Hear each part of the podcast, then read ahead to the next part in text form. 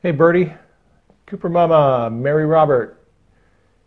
Oh, look, Lisa Perna's on here. Touched by prayer. Alex. Alabama River. Hey, how's everybody doing? What is going on? I hope Greg is on here. And I might be stepping on Mary Grace. She might be broadcasting. Hey, you look, you had an hour. Say what you got to say and then don't go on any longer. Hey, what's up?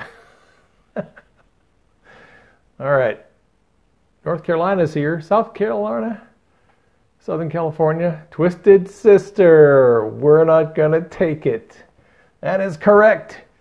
We got a drop from military intelligence today. yes, we did. Uh, you know, I have a, hey from Texas. What's going on? Oh, hey Pepper. Thanks for the uh, sharing it out. Yeah, if you want to share this out with your friends, uh, I would be grateful. If you just want to keep it between us, I'm cool with that. It doesn't matter to me. Whatever. So, yeah, we got a drop from Q. And uh, it's Twisted Sister. We're not going to take it. And it's, watch the video. It's a, uh, it's a mashup of a lot of different uh, things that have been happening during the last couple of months during the election cycle. Uh, it's actually pretty interesting. That video, by the way, it, look, it looks like it was uploaded on November 4th, day after the election. So that's pretty cool. Uh, hey, Derek. Uh, Riddell Shelley, and look at it. Hey, Lisa, Wall 13, what's up? Real Grace Kelly. All right, so so we have the Q drop covered, and we got some news in the Supreme Court. And uh, I'm going to talk about a couple of different things concerning the Supreme Court.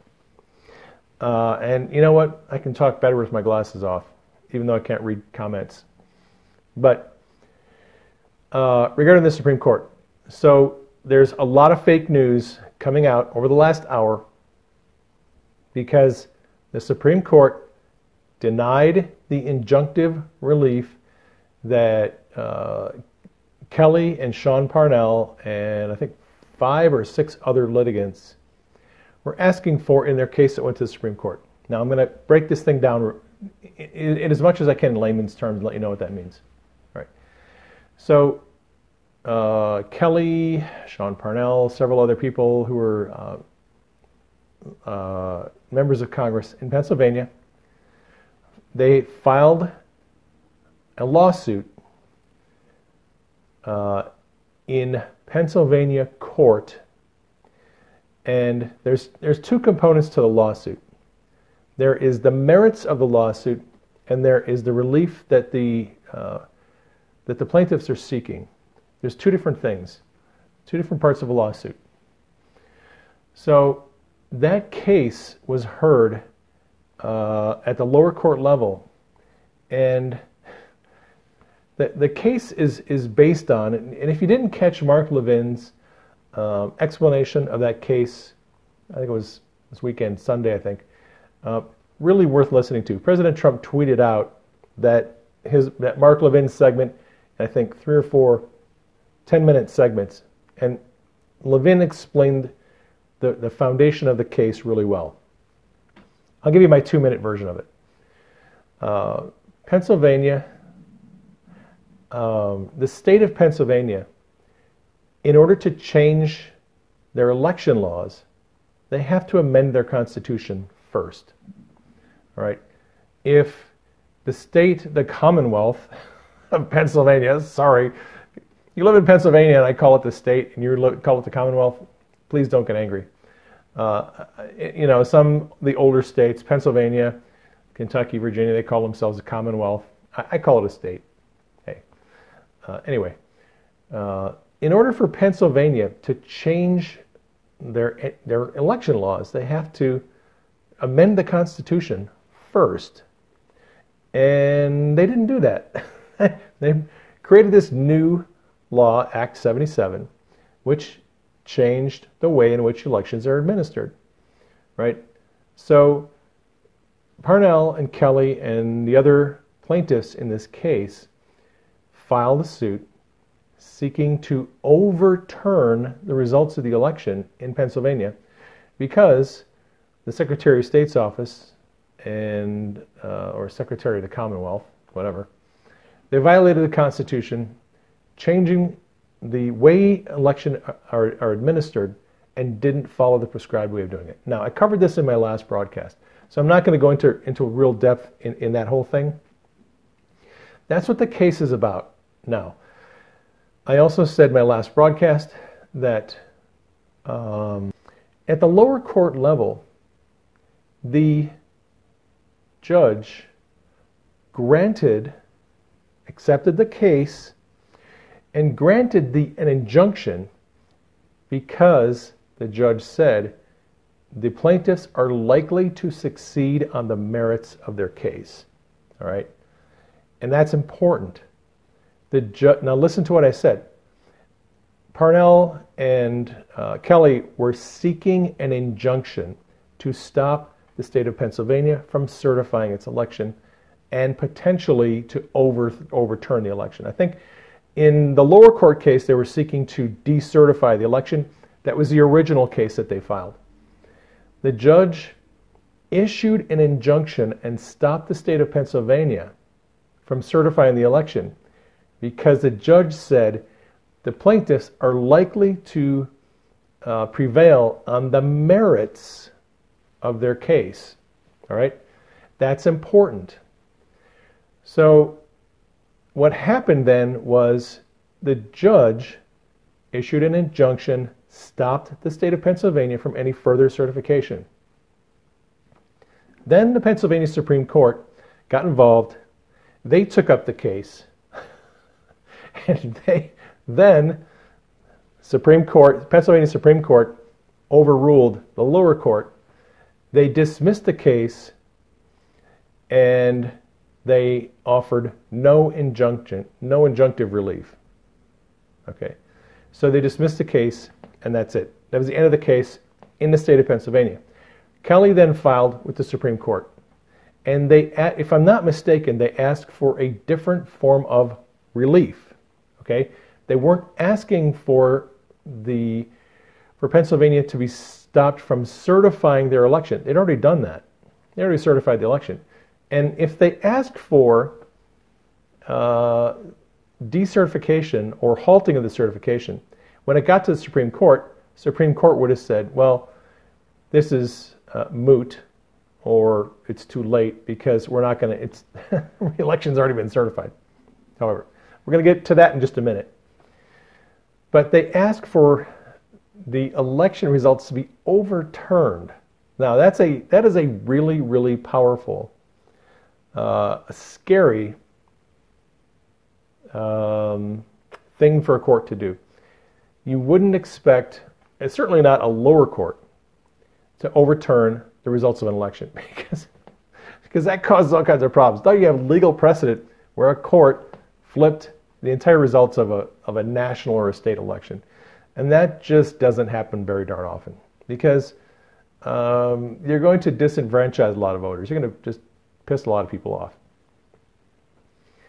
So, what, what's happening now with the Kelly case is the Supreme Court accepted Justice Alito. He is the Supreme Court justice for that section, that region, that has oversight of Pennsylvania and a bunch of other states. Alito accepted the case, asked uh, defendants, state of Pennsylvania, to file their briefs by this morning, yet this morning at 9 a.m., which they did, and people have been talking about uh, Pennsylvania's response in that case on Twitter all day. here's here's the funny part. So, so in their response, to this case, the state of Pennsylvania didn't even acknowledge, didn't, even, didn't dispute, I should say. They didn't dispute that they violated the Constitution in creating these new election laws. It's undisputed. They violated the Constitution. Uh, they didn't dispute that. What they, their argument was here's their argument you shouldn't overturn the election because that's never been done before. And that would set a terrible precedent. And, and, and they're essentially saying even though we allowed uh, politicians to cheat, even though we allowed for a rigged election, even though we violated the Constitution, even though we broke state law, you shouldn't rule against us because that's never been done before. And that would and you'd make a lot of people very angry. that that was essentially their argument. That's the state arguing against Kelly. So the Supreme Court is hearing this case. And now this afternoon, Alito, not the full court, but Alito, issued a ruling denying the injunctive request. Okay? So what Alito said is here's what he said we're not going to overturn the results of the election. That's what Kelly and his and that the plaintiffs were asking for was overturn the election. Alito said, We're not going to overturn the election. But they didn't dismiss the case. That is what a lot of mainstream media is reporting now that that case is dead, that Trump lost, that the Supreme Court isn't going to rule on anything that's going to affect the election. The, the mainstream media is gaslighting the hell out of the country right now, thinking that this case has been dismissed. It hasn't been dismissed. They haven't, they did not comment on the merits of the case. They simply said, you're not going to get the, the relief you're asking for. All right, what does that mean? That means Alito said, we're not going to overturn the results of the election. But what he didn't say is, is um, we may give you a different form of relief. Okay. What other form of relief could Alito and the Supreme Court give Kelly? Well, I talked about it in my last broadcast. Here's the thing I don't know anyone who is expecting the Supreme Court to overturn the results of the election. That was, was a, that was a big ask, and, and no one was expecting that the court was going to overturn the results of the election. I was expecting that they would listen to the merits of the case and offer some other form of uh, relief, like perhaps decertifying the results of the election. That doesn't overturn the results. If you decertify the election, that means that Pennsylvania can't vote in the Electoral College. You discipline the legislature by decertifying their election. And you're not overturning the results of the election, you're just decertifying the results of it. And then Pennsylvania has to go and figure out what they're going to do. Do they hold another election? Do they, uh, do they change their election laws? Do they get right with the Constitution? That would be a reasonable relief for the Supreme Court to provide, and I think that's what they'll actually do. This case is not over. Um, they haven't dismissed the case. Um, it's, it's still active, and it would make no sense for the Supreme Court to accept the case if they were simply going to just dismiss the case out of hand. That's just that's pointless. They would have they would never have accepted the case if they were just going to dismiss it. That's kind of a waste of time and, and a pointless effort. I suspect that that um, there is going to be a ruling on the merits of the case, and and I suspect that Alito and the, the conservative justices will issue some form of relief other than overturning the, the election. So that the, I don't I don't believe that case is is done. I, I could be wrong. I'm not a constitutional scholar, uh, but I know a couple of them, and I'm going to be having. Um, I, I talked to a constitutional scholar yesterday, and I'm going to try to set up an interview with a constitutional scholar who can walk through the entire process of the election from November 4th all the way to January 20th and put out a timeline of what to expect. Um, if, if Ivan is able to schedule that uh, interview, I'd like to do that in the next week or so. That'll be coming up. So, like I said, I could be wrong, but I don't think the Kelly case is done at the Supreme Court. Now, let's move on to the other case. So, the big news today is that this is that Texas, the Attorney General of Texas, filed a case directly with the Supreme Court, and Texas is suing Michigan, Wisconsin, Pennsylvania, and Georgia. Four states. So let me say that again. The state of Texas is suing the states of Georgia, Michigan, Wisconsin, and Pennsylvania. One state suing four states. They didn't include Arizona because Arizona didn't actually. And this, the case involves changing election laws.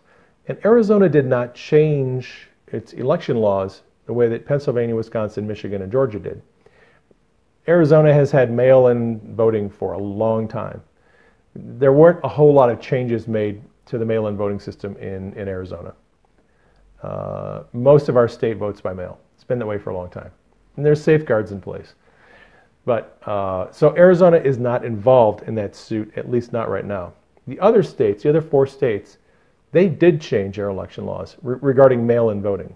And so Texas is suing those states because they all changed their election laws without following the Constitution in Article 3, or sorry, Article 2, Section 1, the Electors Clause, and, and, and their own state constitutions. Again, these states changed election laws and they didn't follow the prescribed way of doing it. So they're being sued.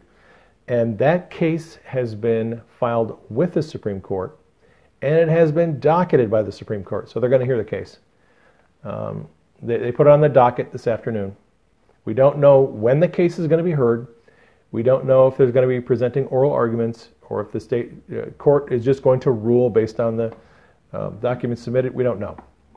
Now, don't worry if you're worried that it's not going to happen in time. Oh, it's there's not enough time. We're running out of time. Look, we are not running out of time. Do not let the fake news tell you we're running out of time. We got all the freaking time in the world. We literally do. I mean, there's there's plenty of time for all this stuff to happen. So, uh, the t- since today is a safe harbor day, right? December 8th, the last day in which states can choose electors, and if they do, they're essentially pre- pre- uh, protected from legal ramifications after today. All right. But here's the caveat about the safe harbor. States can still choose electors after today. States can choose electors after t- tomorrow, the 10th, the 11th, whatever they want. They have to do it for the 14th because the 14th is when the Electoral College votes. Now, all the states have already chosen their electors. Uh, most states are just looking at the popular vote, and when you when the popular vote comes in, there's a slate of electors for Trump, a slate of electors for Biden, and if Biden wins the popular vote in that state, they send their slate of electors to the Electoral College for Biden. That's how most states do it. The big push right now is to get states, uh, legislatures, to pull their slate of electors for Biden and put forward a slate of electors for Trump on the basis that there's been election fraud. All right, that's the push right now. And if you want to help the movement, if you want to help the president, call and email state legislators. Uh, do a little bit of internet research, whatever state you live in. Uh, call them, email the president of the Senate, the Speaker of the House in those states, and demand that they call a special session of the legislature. Georgia, Arizona, Wisconsin, Minnesota, uh, sorry, Michigan, and Pennsylvania. Uh, we're not talking a lot about Nevada right now. Nevada's kind of got its own thing going on. There are some lawsuits pending there. Uh, but those five states, we should be just politely but firmly telling them we want a special session of the legislature. Now, uh, the Texas case. The Texas case is probably the best case for the Supreme Court to hear because Now, some of you are not going to like this. I just know how you are. You're not going to like hearing this, but I'm going to tell you it's the truth. All the the um, the glitzy, you know, whiz bang of the Dominion software and the flipping votes and the fact Dominion and their ties to Venezuela and all that other stuff. That stuff is really, um, I, hate to say it, but it's irrelevant at the Supreme Court level. It doesn't matter. Um, it, yeah, it gets clicks. People like it. They like to share videos and articles and tweets about all this stuff. Dominion, you know, the, the, look, and I'm not saying Dominion isn't as crooked as a barrel full of snakes. They are. But when you're going to court, the, the, you can say whatever you want. The question is, can you prove it? and A, can you prove it? And B, is it relevant? The, at the Supreme Court level, what the Supreme Court primarily deals with is issues of whether an action taken is constitutional. All right. So, how does Dominion software have anything to do with the Constitution? Very little. It's not relevant to a question of the Constitution. just isn't. Whether or not the Dominion machines were hooked up to the internet or not, did they flip votes? It's not a constitutional issue. what is a constitutional issue is the fact that the states changed their voting laws in violation of the Constitution. And that is not disputed. In this case, Kelly versus Pennsylvania, the state did not dispute the fact that they changed their election laws in contravention to their own Constitution. They didn't dispute it. They essentially admitted, yeah, we did. But you shouldn't take action against us, even though we violated the Constitution, right? At the Supreme Court level, the justices are more inclined to issue a ruling if they have a clear cut case that these actions, this law, this procedure was unconstitutional.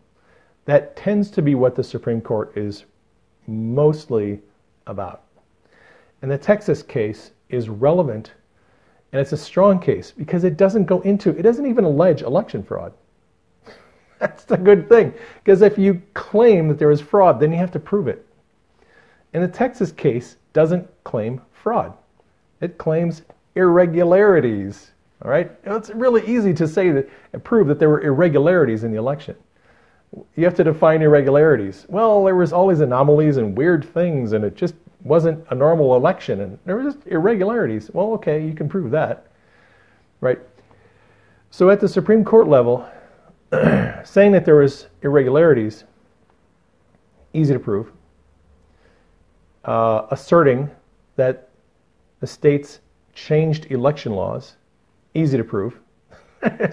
Paper trails cite all the laws, all the rules, all the procedures, uh, which you know state or county board of elections did what on what date.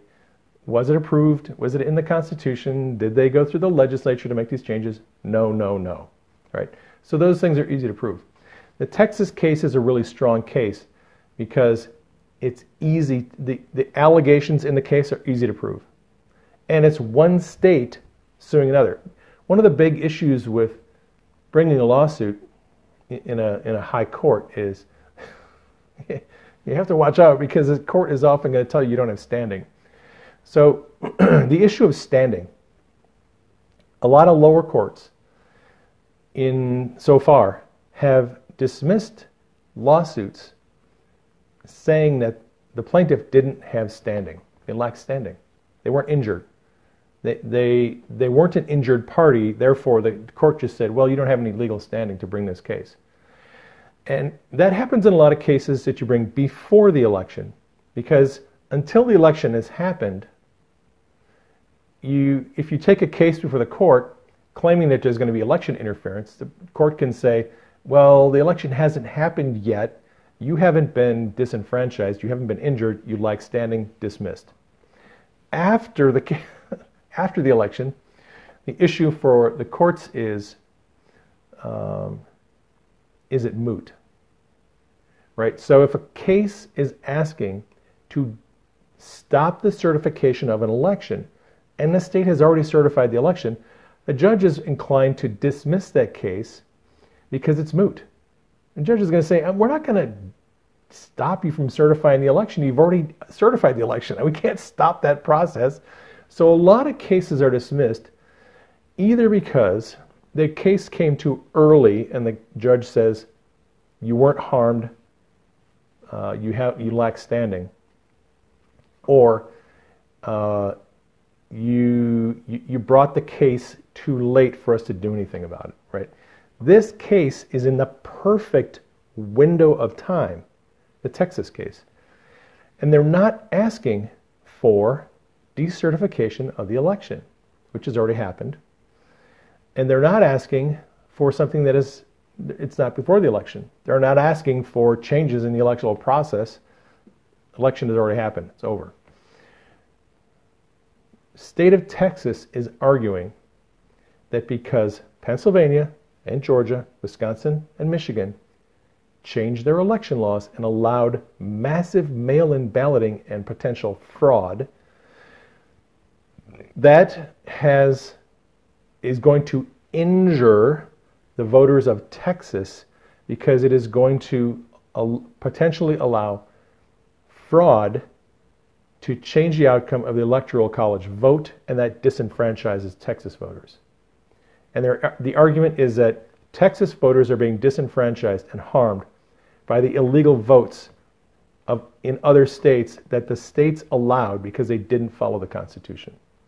It's a very strong case it's really hard to argue against it. I, will be I'll be fascinated to read the arguments of the other states and how they justify that. It it's it's probably it's a, a clear open and shut case as you're going to get in, in an election thing. So I think the Texas case has a very good chance of. Uh, I think Texas has a good chance of prevailing. Now, there's a little bit of confusion going on on Twitter right now, I noticed. Some people are saying that the state of Louisiana joined Texas in this lawsuit. I don't think they did.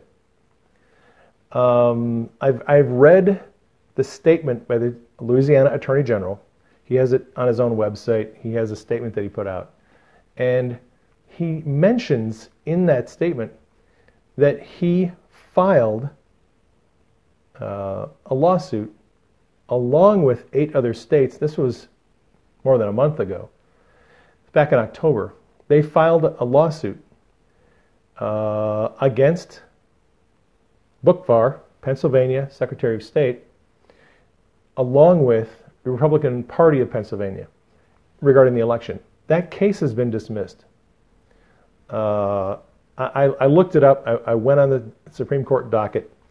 Um, essentially, the same thing happened with uh, the current the Kelly case, except well, I, when I say dismissed, again, it was Alito, and he simply said your the request for injunctive relief has been is denied, right? And that was on October 18th, I think that order came out.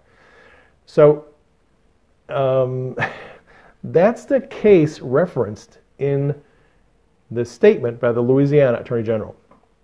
Now, people are saying that Louisiana joined Texas because this statement, the rest of the statement says that, I'm just going to paraphrase, the Attorney General said in Louisiana, said that he supports the action that is going on with Texas in their case. He did not clearly state that they are joining Texas in this case. I actually saw no indication in that statement that they're joining with Texas. I think they should, but I don't think that they are.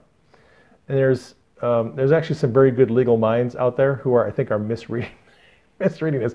I read that statement like two or three times, and I'm like, I don't actually see in here where it says that they're joining the case uh, as a uh, as a plaintiff. Maybe they are, but I didn't see that. So anyway, minutia. Uh, I think that uh, I, I think this is going to be a very long process. Uh, the election is far from over. And the farther this process goes, the more, the more it favors Trump. There's a lot of reasons why the further the process goes, the more it favors Trump. Trump has a minimum of four paths to victory, possibly five, and maybe six, um, which I'll discuss on a different date. but right now, uh, the Supreme Court, what is, what's the likely outcome in Texas? Why would the Supreme Court hear the case of Texas suing four other states? What are they going to do? I mean, the merits of the case, I think, are pretty clear. It has merit. You can't argue that the other states didn't violate the Constitution. They did. They pretty much admit it. So the question then is what is the relief? What does the court do to discipline these bad states that are behaving badly? What, what does the court do? do they uh, do they invalidate the elections in those states? Do they uh, decertify the elections? Do they instruct them not to let their electoral electors vote in the electoral college? I don't know, but I, I, I suspect they're going to do something that's going to have an effect on the election. Uh, and they, they, if they're going to rule on that, it would be before the 14th, December, a, a week from today. Um, the 14th is when the electoral college meets and they vote. I would expect if the Supreme Court's going to rule on that Texas case, they'd have to do it before the 14th. They did it after the 14th, it causes some problems. It's not that they couldn't, but it causes some problems because uh, then you have the Electoral College already voting, and then the Supreme Court jumps in and issues a ruling. Unless the ruling is not going to affect the electors. And I don't know what that ruling would be. But uh, this, the more, the more that I, um, I'm listening to experts and I'm reading articles by experts. I'm not, like I said, I'm not an attorney.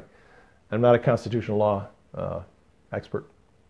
But I'm reading people who are former prosecutors, they are attorneys, they are, they are constitutional law experts. And I'm learning from them. And uh, I'm just telling you, the farther this process goes, the more it favors Trump. And I think it's very likely that we're going to run into a situation where the Electoral College does not elect the next president. I think that's probably an 80% probability right now. I think it's 80% probability that the Electoral College will not elect the next president. I don't, I don't think it's going to happen. And there's a couple of reasons for that. Number one, you have the Supreme Court. And I think they're likely to take action that is going to negatively affect the ability for electors to either vote at the Electoral College or to have those votes received in Congress. Right? So on the 14th of December, Electoral College votes, and by the 23rd of December, uh, the president of the Senate, that's Mike Pence, has to make sure he has all the electoral votes. And any that are outstanding, he, there's a process he goes through to make sure that those uh, electors vote if they can. Some states may not end up sending electors who vote in the Electoral College.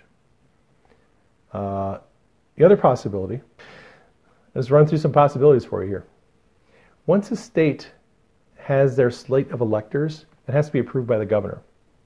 It has to be certified. And it's you're getting the situation where you've got Republican legislatures and Democrat governors. It's possible that a Republican legislature could put forward a slate of Trump electors and a Democrat governor could not could refuse to certify and they wouldn't be able to vote. Uh, it's also possible that, that a Republican legislature could put forward Biden electors for the Electoral College and then instruct them to abstain when they vote. And then that changes the, the complexion because if, if a legislature said, okay, we're going to put forward Biden electors, we're just going to tell you that you have to abstain when it goes to Electoral College, you're not going to vote. Right? If they abstained, that doesn't change the number uh, of votes electoral votes that Trump or Biden would need to win. Still, it stays at 270. If a situation came up where a state was not, their electors weren't able to vote in the electoral college, that changes the denominator and the number of electoral votes needed to win. Right? So this whole thing can get very complicated very quickly. Depending on whether states are able to allow their electors to vote or abstain, and whether the governors certify or not. and then you have what does Congress do with the electoral vote? Because you've already got members of Congress who are stating publicly they're going to object to the votes of certain states. Wouldn't surprise me if Georgia, Pennsylvania, Wisconsin, Michigan, and Arizona all have objections to their electors in Congress when the vote is received there on January 6th. I, I would be very surprised if that doesn't happen. and if a state's electors get torpedoed by members of the U.S. Congress, it changes everything. Uh, you're gonna you end up getting down to a place where uh, it, it, becomes more and more likely that Congress itself is going to be the one that's going to decide the election. Uh, and, and I think that's a very likely possibility. I, I really do. Uh, it's, this is just going to be the most bizarre election in your lifetime. Uh, there's so many people who could potentially have a, an influence on the outcome. And uh, I'm going to cover this in more depth in a later broadcast when I get my constitutional scholar friend. Uh, when we can set up a broadcast, uh, we'll, we'll do a, a Zoom thing and then I'll put it out here. Um, he has a very, very good understanding of this process from start to finish, all the possibilities, all the dates, the timeline of everything, all the contingencies. There are, there are many contingencies I haven't even talked about. Um, there is going to be a lot of stuff happening in the next uh, 30 days between now and January 6th. A lot of stuff happening. A lot of stuff happening that no one is thinking about or talking about right now. Here's a good example. Uh, according to that executive order that President signed back in 2018, 45 days after the election, uh, Director of National Intelligence has to file a report with the White House and several other agencies, letting them know what they found out about election interference. We don't have that report yet. That comes out on December 18th. Based on that report, if Ratcliffe comes out and says, well, we found uh, tons and tons of evidence that China influenced the election, China was working with Georgia, China was working with Michigan, and they actually backed some of this election fraud stuff, that completely changes the outcome, the, the, the complexion of the election. And it's, it's hard to predict what's going to be in that report, but Ratcliffe has already been suggesting that China had a, has had a much bigger influence on U.S. politicians than anyone suspects. Pompeo has been saying that, Ratcliffe has been saying that. I think in the next month, we're going to learn a whole lot more about China. And I suspect that we're going to find out there were some major national security issues in this election that are not public right now, that will become public at some point. That's just my, that's my gut feeling. Uh, when I saw Barr go into that meeting with Mitch McConnell, he had a 20, 30 minute meeting with Mitch, came out, and the next day Gina Haspel went in and she had a meeting with Mitch McConnell and she came out, and then Mitch McConnell, from that day on, has insisted that Trump is going to have another term in office. I suspect that Barr and Haspel told Mitch the national security issues, and that gave him the reason, the understanding that Biden's not going to be president, uh, likely because of the national security issues just my hunch, just reading the tea leaves. I could be wrong, but that's that's how I'm reading it. Uh, Pompeo and Mitch and a couple other people in the Trump administration they seem to know that, that Biden is not going to be president, and they know why. We don't know why yet, but I think they have information we don't, and I think it has to do with national security. And we're going to find out. It wouldn't surprise me at all if we find out that, uh, China was somehow involved in the election fraud on behalf of Biden, and it wouldn't surprise me if Biden knew about it. And if Biden was, was complicit in the fraud, and if it was backed by China, and if the intelligence community has evidence of it, ain't no way Biden's going to be president. And that's, you know, if, again, I'm spitballing here. I, I suspect that's that's the most likely outcome from this. Uh, but you know what? We have to wait and see. All right, hey. Uh, I think that's all I have for you. Uh, there's a lot of fake news going out there. Just don't listen to the fake news. You know that the mainstream media, their main thrust right now is to try to get us to give up on the election, to surrender. Oh, Trump's not going to be our president. Oh, we're just going to have to accept Joe Biden. That is all the mainstream media wants you to believe right now. Everything they're putting out is propaganda trying to get us to accept Biden as our next president. And because the mainstream media is pushing that narrative like 24 7, that tells you this is an op. It is a controlled operation. It is a intentional, well-coordinated disinformation campaign. It's a psyop, psychological operation. They're trying to brainwash us into accepting Biden. Why? Because he didn't win legitimately. But they want us to accept him because they don't want us to look at all this court stuff. They don't want us digging into the, the fraud. And it's not working. Now, Biden's best chance was to get Trump to concede. That was his best chance. Everything past that go, works more and more and more in Trump's favor. Longer this goes, the more the more likely it is that Trump's going to be reelected. It's, it's just all the scenarios.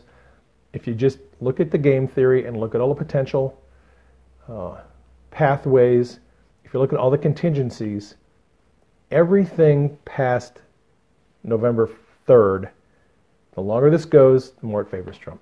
and the fact that it hasn't been decided yet, by this point, we're a month past the election and it still hasn't been decided uh, the odds are looking better and better for Trump. And we're going to be getting a lot more information. And Trump told us yesterday, yeah, in the next couple of days, you're going to be hearing a lot of stuff, a lot of big things coming out. Texas going to the Supreme Court. That's one of them.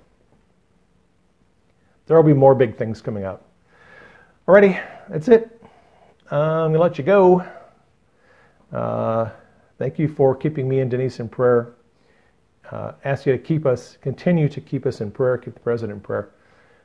Keep his legal team in prayer.